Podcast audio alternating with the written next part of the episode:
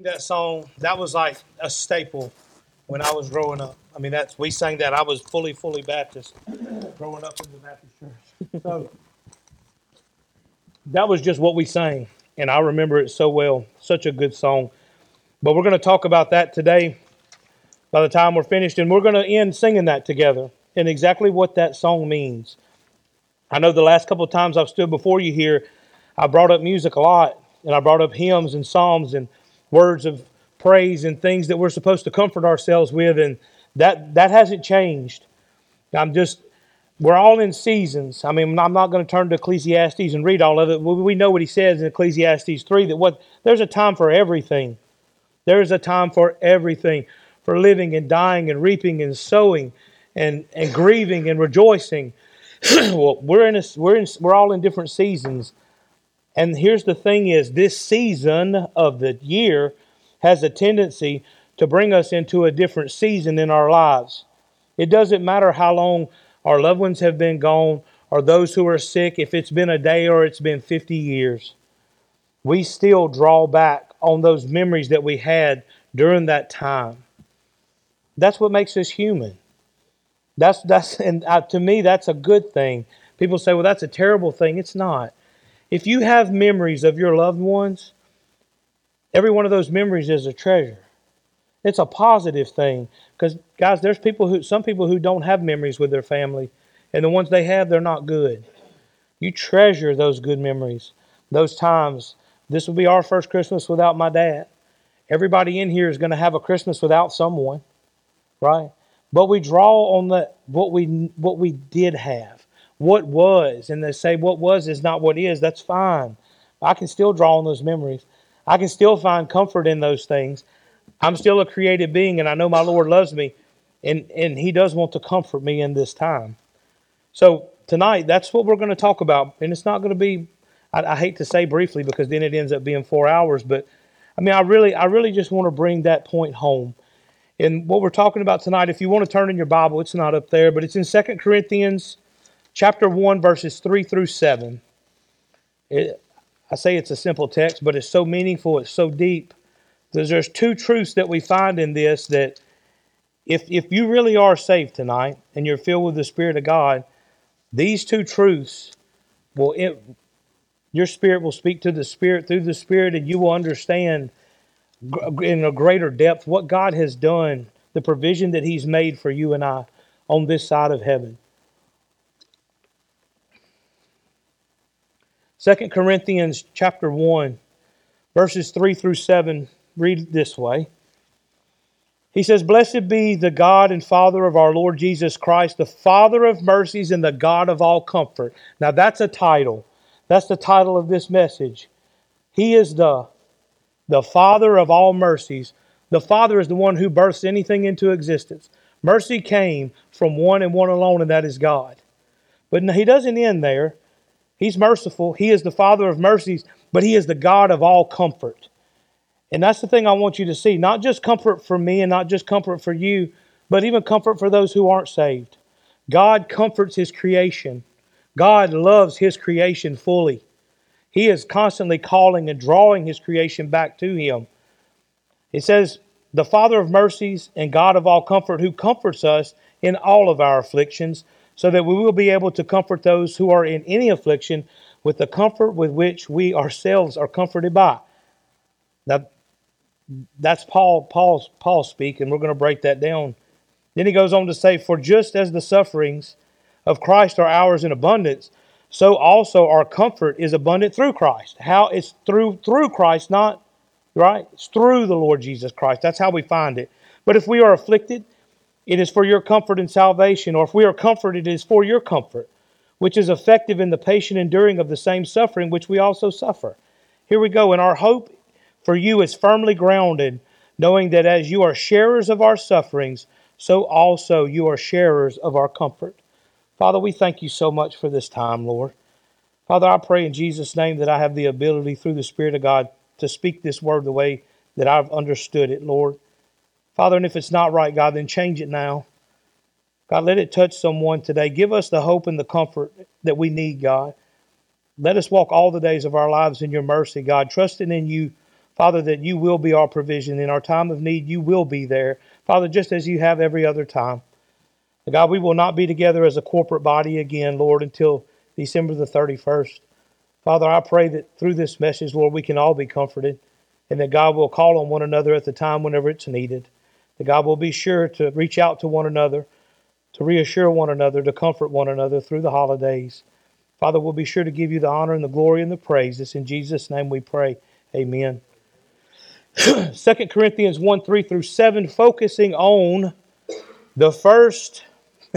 We're just going to focus, focus on the first two. I'm going to read it again. Verse 3 Blessed be the God and Father of our Lord Jesus Christ, that is God, the Father of mercies and the God of all comfort. Now, there's lots. You can go in the back. I believe it's still up in the back, between the restrooms in the back. There is a, it's on the wall, and it's got all the names Wonderful, Counselor, Mighty God, Emmanuel. We can name all the names. But right now, in this season of Brother Matt's life, this has brought me more comfort than any of those names. I'm glad that he's Emmanuel. I'm glad he's God with us. I'm glad he's my Messiah. He's my salvation. But let me tell you something. I am glad tonight.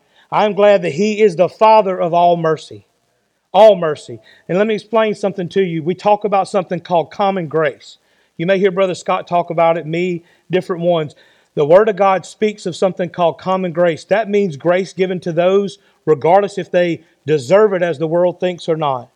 Common grace falls on the just and the unjust. You know, that's what makes God just. What makes God just is that He's not a respecter of persons. What makes God just is that the same afflictions that afflict me afflict someone who's not born again. That's a just God. He doesn't pick and choose who's going to get the best and who's not going to get. That's not how this works. Thank God it's not how it works. I want a just God, just as I would want a just judge. When I stood before him, I would want him to charge me the way he should, because should something happen to my loved one, I definitely don't want him to skirt around what the truth is. I want, I want it to be right. And listen, we can know that our God is right.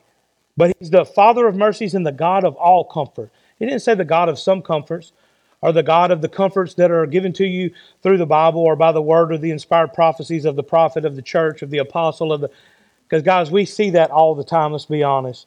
There is so much foolishness in this world coming from pulpits and from men of God who are not really men of God. And that, that is more apparent every single day of my life. God is the God of all comfort. Then he says, Comfort. Let's talk about what comfort is just for a moment. Comfort is 3874 in the Greek. This is how it's defined it's consolation. Well, we heard that word this morning, didn't we? Okay. It's solace. We, we sang that song earlier. It's compassion. Jesus Christ had compassion. Over and over, we see in the Word of God, He was moved with what? Compassion for them. He was moved for compassion for them, just as we should be. It's sympathy. You should be sympathetic for the plight of the world. I love that we have been going through Matthew chapter 5, 6, 7, and, and he's talking about being sympathetic for someone and providing support from someone is, as he was telling them, if your brother or your sister comes to you and says to you, Hey, I really need some food and I really need some water, and you say, Okay, go and be well, that's really great. Go ahead. Have you really done anything? No, you have not. Matter of fact, I would say that you've made the name of the Lord vain if you claim to be his child. The world needs to know that God cares for them. How does the world know that God cares for him? Through me and you. God has given us his spirit so that we might show the world that there is a God, that there is a Son, that there is something better. That's mercy. He has shown us such great mercy in our lives. And all he's asked us to do is to return that favor to others. Then he says, Who comforts us. I love this. Verse 3, I mean, verse 4. Okay, so he is the Father of mercies and God of all comfort, who comforts us in all of our afflictions, all of them, guys, regardless of what they are, so that we will be able to comfort those who are in any affliction, in any affliction, with the comfort which we ourselves are comforted by God. In other words, he says this I'm going to give you comfort, but I don't want you to keep that to yourself, child of God. That comfort that I've given to you, I want you to take that comfort that you have and I want you to bestow it on others. I want you to love other people. That's one of the last songs that we sang.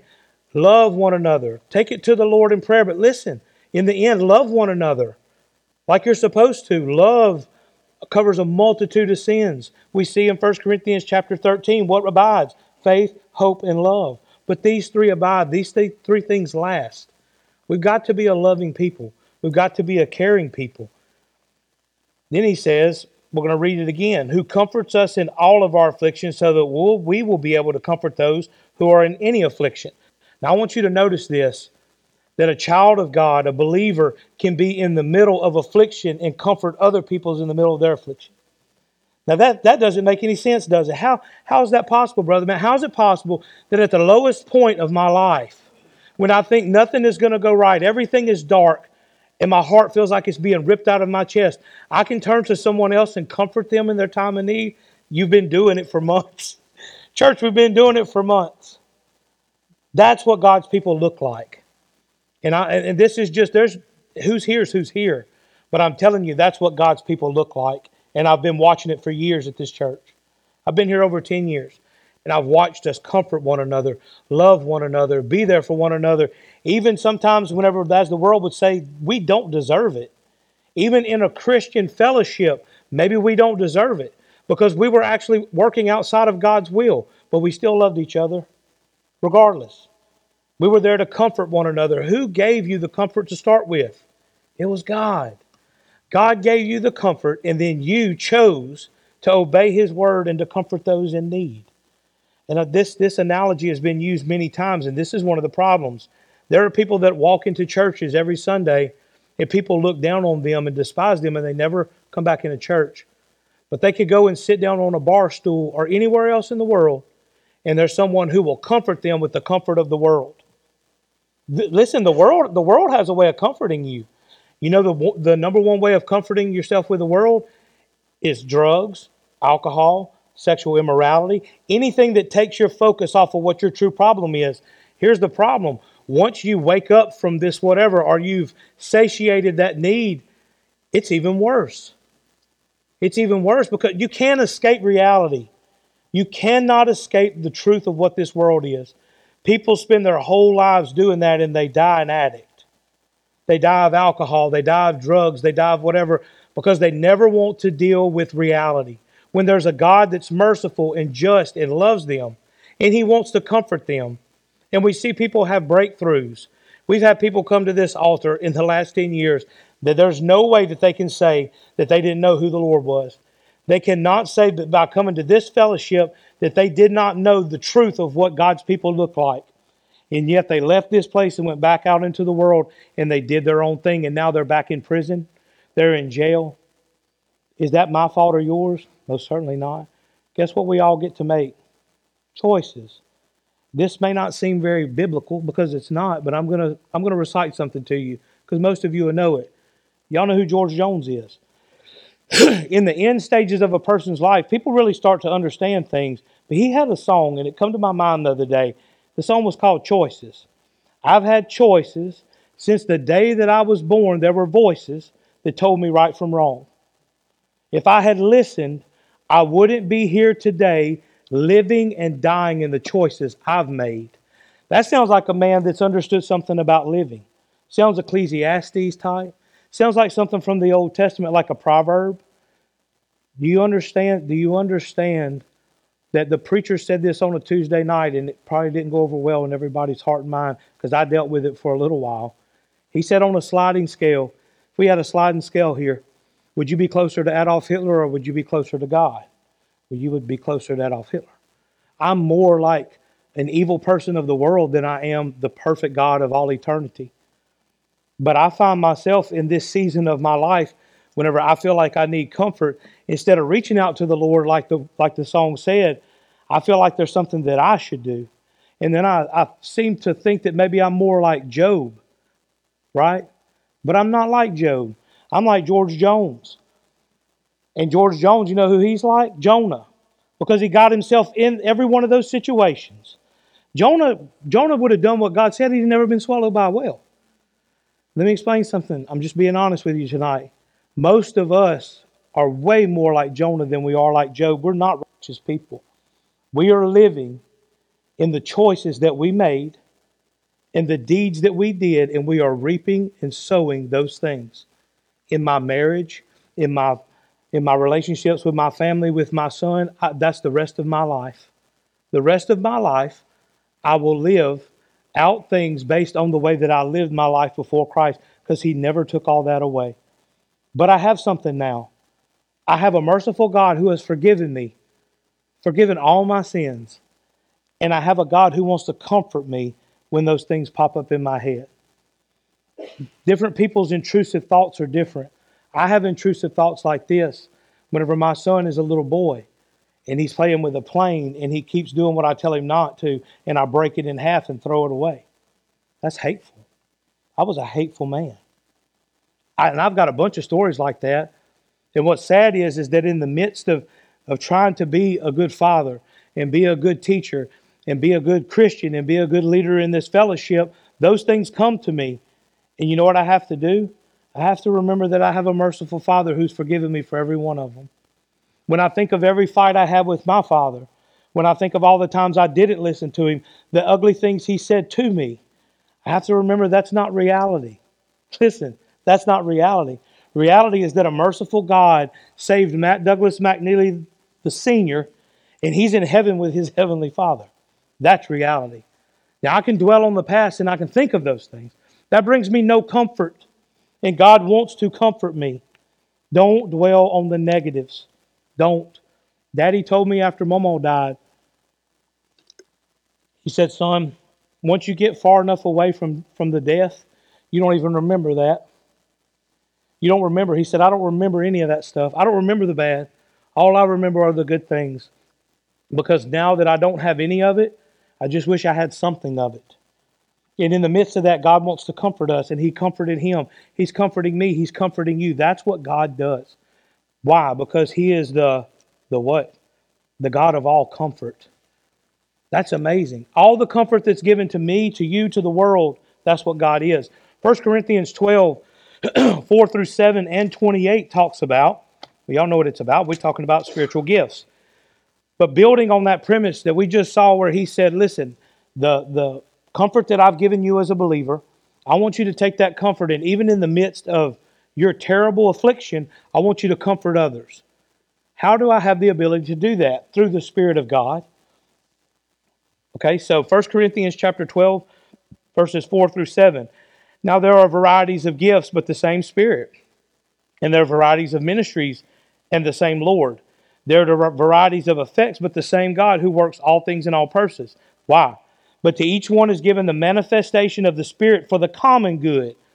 It's given to us for the common good of the believer. But not just the common good of the believer, but those that are on the outside. How many people have you comforted as a believer that were unbelievers? Well, you know that whenever that person calls you, because I've had I had this happen this week. What about the person who calls or texts you and says, Hey, I need you to pray? I really need you to pray, and they are a scoundrel. Let's be honest, just like I was. Such were some of you, they were who I was. Now, but do you know it brings comfort to that individual that we prayed for them? They didn't call us and ask us just to do it. That comforts them, even though they're an unbeliever. They find comfort in the fact that someone that they feel is godly is able to reach out to God on their behalf. That's what you and I do. It's the common good, not just of the, listen, it's not just the common good of the church, but the world. Jesus came here for the common good of humanity, not just the church. He came here for the common good of humanity. And then verse 28 tells us, and God has appointed in the church first apostles, then prophets, teachers, miracles, gifts of healing. But here's the one helps. Helps. And when we define helps out, it's just someone who renders assistance or aid. Have you helped someone? Have you helped someone in their time of need? That's a spiritual gift that's given to you by the Spirit of God. There's a reason that you were able to do that, especially in the midst of your affliction, in the midst of where you were, you're still able to offer that. It has absolutely nothing to do with you. So don't be prideful or boast. It's the Lord Jesus Christ. God is the one who has given you this comfort. And now He said, I just need you to share it. Because listen, there's a world out there that's hurting, that's dying, and is lost. And I'm going to be honest with every one of you. If I didn't have you guys, I don't know what I would do half the time. I mean, over the last 10 years, I really don't know what I would have done. The times that you've comforted me through words, the times you've comforted me through worship, the times you've comforted me so that I could pay my bills so my family could eat. That's all rendering aid. And we do that, and we do that, and we do that because we're God's children. And because we understand how merciful God was to us and the comfort He's given us, and then we turn around and do the same for others. That's beautiful. That's what, whenever it says a sweet savor that goes up to heaven, I can't, I just have to believe He is so pleased with His children. I, that's just how I see it. When we see in the two, the little Johns, as we call them, that's, that's how those letters open. I, I, I'm happy to see what I'm seeing. It's great for me to hear that you're growing in grace and you're growing in goodness, and it's good to see my children grow. And Paul talks about those that he says he birthed into this. How, how much does this mean to you as a pastor, as a youth leader, as a song leader, as a mother, as a father? You birth children into the world. Thank God the ones we have here are raising their children. They really are, and raising them up in the way they should go. Right? But are you doing the same? Do you have that same passion and fervor for that which God has given you as a congregation, as a group of kids that run the sound in the back? Thank God for the sound runners in the back. It's pretty serious. It really is a serious situation. Are you being serious about those things? Because where we go next is in Galatians chapter 6 and verse 2. I know we just got out of it, but preacher, we got to go back there. Because we find two things, just not very, not very far from, from one another. We find in the opening of Galatians 6 and 2, he says this Bear one another's burdens and thereby fulfill the law of Christ. Did you hear that? Bear one another's burdens and so fulfill the law of Christ. We are supposed to help one another in our time of need. 2 Corinthians 1 and 4, what we just read. In the time whenever God gives us comfort in the middle of our affliction, we turn around and give that comfort to them that's the same comfort that God comforted us with. There's so much comfort in that verse. How can you not be comforted by reading that God is all He wants to do is comfort you? I mean, I know that He can't physically reach down and pick us up and hold us, but I promise you, He has every one of us in the palm of His hand. That song that we sang when we were kids, He's got the whole world in His hands. That is a reality. He has every one of us, the little bitty baby, the person at church that is a knucklehead. Every single soul, He has every single soul in His hand. And His will, His desire is to comfort you. His ultimate desire is, is through mercy, is to forgive you of your sins so you can spend eternity with, his, with He and His Son in heaven. That's why he sent him to die. And then goes a step further 9 through 10, Galatians 6, 9 through 10. Like I say, it goes, This is you and I. Let us not lose heart in doing good, for in due time we will reap if we do not grow weary. Don't stop doing what's right. Even in the midst of your greatest suffering, when things are terrible, I don't expect you to smile and tell me the seven awesomest jokes you just learned but don't stop doing what God's called you to do. You know what perseverance looks like? That is being up here and playing and singing and doing and teaching in the midst of a time in your life where you would rather be in a hole or in your bed covered up over your head or just not even hear it all in the whole world. That's a reality for the believer and the unbeliever. But this is what he says. He says in 10, so then while we have opportunity, let us do good to all people, and especially to those who are of the household of faith. What are we in here? We're the household of faith. We're supposed to do good for one another and to one another, and we're supposed to help one another. What does that look like for each person? I, if you don't tell me, a lot of times I don't know. I like to suffer in silence. That's just the truth. It's between me and God. I love my brother. I love my mom. I love my son. I love brother Josh. I love the pastor. None of them can help me what I'm going through right now in my life. They pray for me.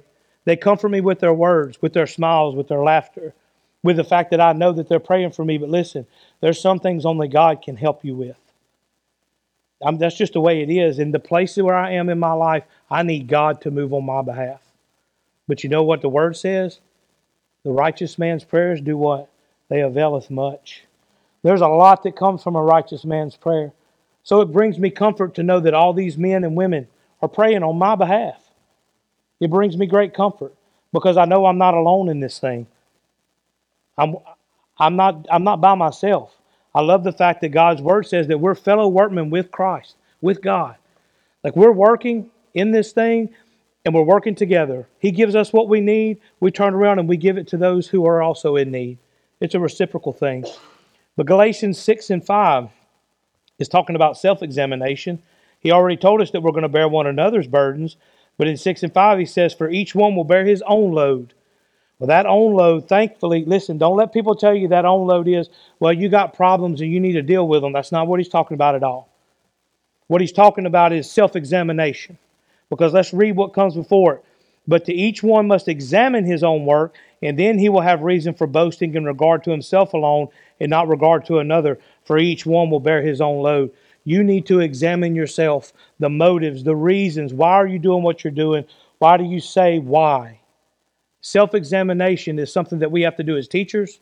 We have to be introspective once we've taught a lesson, once we've done something, what worked, what didn't work. We have to write all this stuff down. We're supposed to be doing that every day. We're supposed to have a self examination of who we are. Are we being merciful to others? Are we comforting those who are in need? Because you read the Beatitudes, that's what it's all about.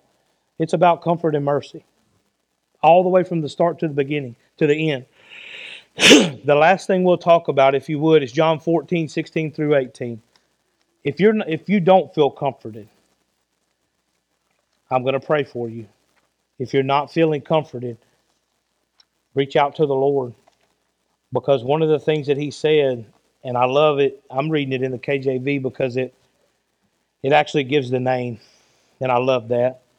He says in John 14, 16 through 18, he says, And I will pray the Father, and he shall give you another comforter. That's there it is. Another comforter, that he may abide with you forever. You hear that? Even in the worst of times, I say this a lot, but I agree with it. Elijah, a whole whole bunch of people died. And then Elijah thought he was going to die, and he ran off and laid under a tree and asked God to, he just wanted to die. Read that again forever. God didn't leave him there actually God called Grubhub and sent him something to eat. That's what happened.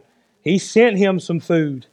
And then the angel came and woke him up and said, Eat and drink. And then he fell asleep. And then the angel woke him again and said, Eat and drink. Because guess what? You're about to go 40 days on what you just consumed. And 40 days later, he shows up at a widow's house and everybody's about to die. You, you, that's the mercifulness of God. And through that mercy, what happened? He comforted him and brought him back from where he was. God has not given up on anyone, not anyone. God does not give up on his people. We give up on ourselves because we listen to the enemy. We give up on ourselves. We've got to stop doing that. Are we going to sin every day? Most certainly, but he's the he is the Father of mercy. Do you think the Father of mercy cannot forgive you? Well, then you need to read First John a whole lot more. A whole lot more. Then he says, Even the Spirit of truth, whom the world cannot receive, because it sees him not, neither knows him. But ye know him, for he dwelleth with you, and shall be in you. verse 18, I will not leave you comfortless, I will come. Jesus was Jesus ascended, did he? But he said he was going to come back in the form of what? God, they're they're equal. They're co-equal. The Father, the Son, and the Spirit, because that is that's Jesus. Jesus said, I will not leave you without a comforter. We have a comforter. That comforter lives within us, each and every one of us. Are you speaking to the Lord? Are you praying? I believe you are. Continue to do that because He wants to comfort you. I promise you, He wants to comfort you. I gave all of you some, some lyrics to a song. Those who want to play, y'all can come up here whenever you get ready. This hymn was written by, in 1890 by Francis Bottome. He was, um, he was born in Derbyshire, England, and migrated to the U.S. in 1850. So he was an immigrant. He immigrated here in 1850. He entered the ministry of the Methodist Episcopalian Church, receiving a degree in theology in 1872. Okay, so this is this is old. So he wrote this song, and it's called The Comforter Has Come. I know most of you have heard it. We, we, don't, we don't have it in our hymnals, but I want to read it to you. All the verses, I want to read them to you, and I want us to look at what is being said here. Because we just learned that the Comforter is the Spirit of God, it's the Holy Ghost that was given to each and every one of us, not because we prayed through after we were saved, but at the moment of our salvation, when justification came, we were filled with the Spirit of God. We were not left to our own devices. We were not left by the Father of all creation to, for us to figure out how to fill that vessel so that something in the meantime could come and fill it. No, we were filled with the Spirit of God. So he says this in verse 1 Oh, spread the tidings round wherever man is found. That sounds to me like what? Matthew, the end of Matthew. We're supposed to do what? Spread the gospel to everyone. That's what he's talking about. Wherever human hearts and human woes abound. Man, just look around us, church. You don't have to go far. Let every Christian tongue proclaim the joyful sound. The Comforter has come. That's a promise. And the chorus is The Comforter has come, the Comforter has come, the Holy Ghost from heaven, the Father's promise given. Oh, spread the tidings round wherever man is found. The Comforter has come. And listen, there was a time, especially during that time, when this was very meaningful. I mean, it should be now to all of us. We've, we've sang it, but do you understand what he just said? The Comforter has come. Jesus Christ has sat down at the right hand of the Father. He prayed the Father. The Father sent the Comforter, and He is now with us here. Verse 2 The long, long night is past, the morning breaks at last, and hush the dreadful wail and fury of the blast. As o'er the golden hills the day advances fast, the Comforter has come. Lo, the great King of kings, with healing in his wings, to every captive soul a full deliverance brings. And through the vacant cells the song of triumph rings, the Comforter has come.